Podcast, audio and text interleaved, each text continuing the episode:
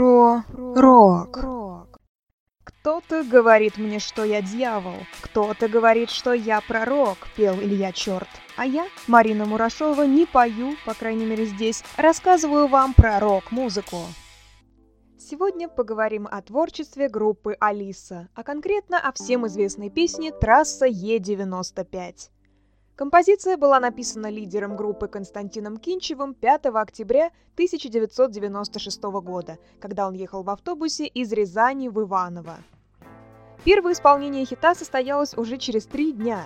Эта премьера была неожиданной как для зрителей, так и для самих музыкантов. Дело в том, что во время концерта в Твери на бас-гитаре Петра Самойлова порвалась струна. Пока он ее менял, музыканты решили заполнить паузу премьерой песни – Трасса Е95 тогда прозвучала в акустике и в сокращенном варианте, всего два куплета.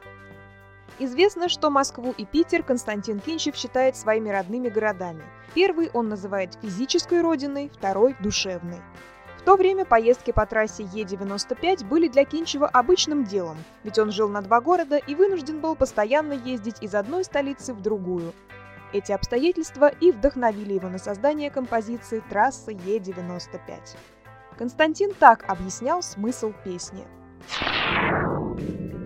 Трасса – про взаимосвязь этих городов в моем сердце.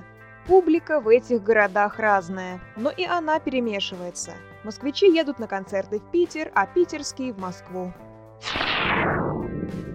В 1997 году режиссер Андрей Лукашевич снял клип на песню «Трасса Е95». Его съемки проходили на шоссе, соединяющем Москву и Питер, по которому съемочная группа проехала, обвесив машину Кинчева специальным оборудованием. Кстати, в ролике действительно была задействована личная Тойота музыканта. Согласно сюжету клипа, лидер Алисы хочет поздравить свою дочь с днем рождения, но мифический персонаж Ток никак не может доставить звонок по назначению – в дальнейшем персонажи пересекаются на трассе, и в какой-то момент Константин Кинчев даже берет ангела телефонии в попутчике. В конечном итоге звонок был доставлен. Примечательно, что время съемок клипа действительно пришлось на день рождения дочери Кинчева, которая, собственно, и снялась в ролике. Но интересные факты на этом не заканчиваются. В одном из фрагментов клипа лидер группы звонит из телефонной будки. И как вы думаете, какой номер он набирает? 2 12 85 06 из знаменитой песни Бориса Гребенщикова.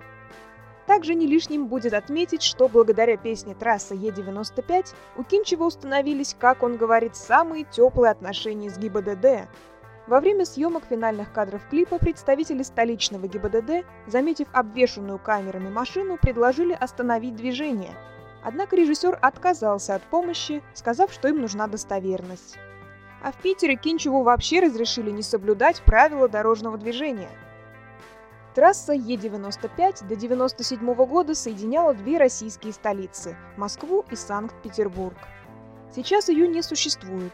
То есть сама дорога, конечно же, никуда не делась, она просто получила новое название – Е105 или М10.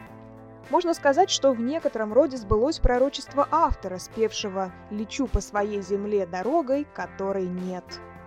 Впрочем, поклонники творчества рок-группы «Алиса» еще долго будут использовать первоначальное название трассы. Среди них и я. А вы? С вами была Марина Мурашова. До встречи в следующем выпуске. Про рок.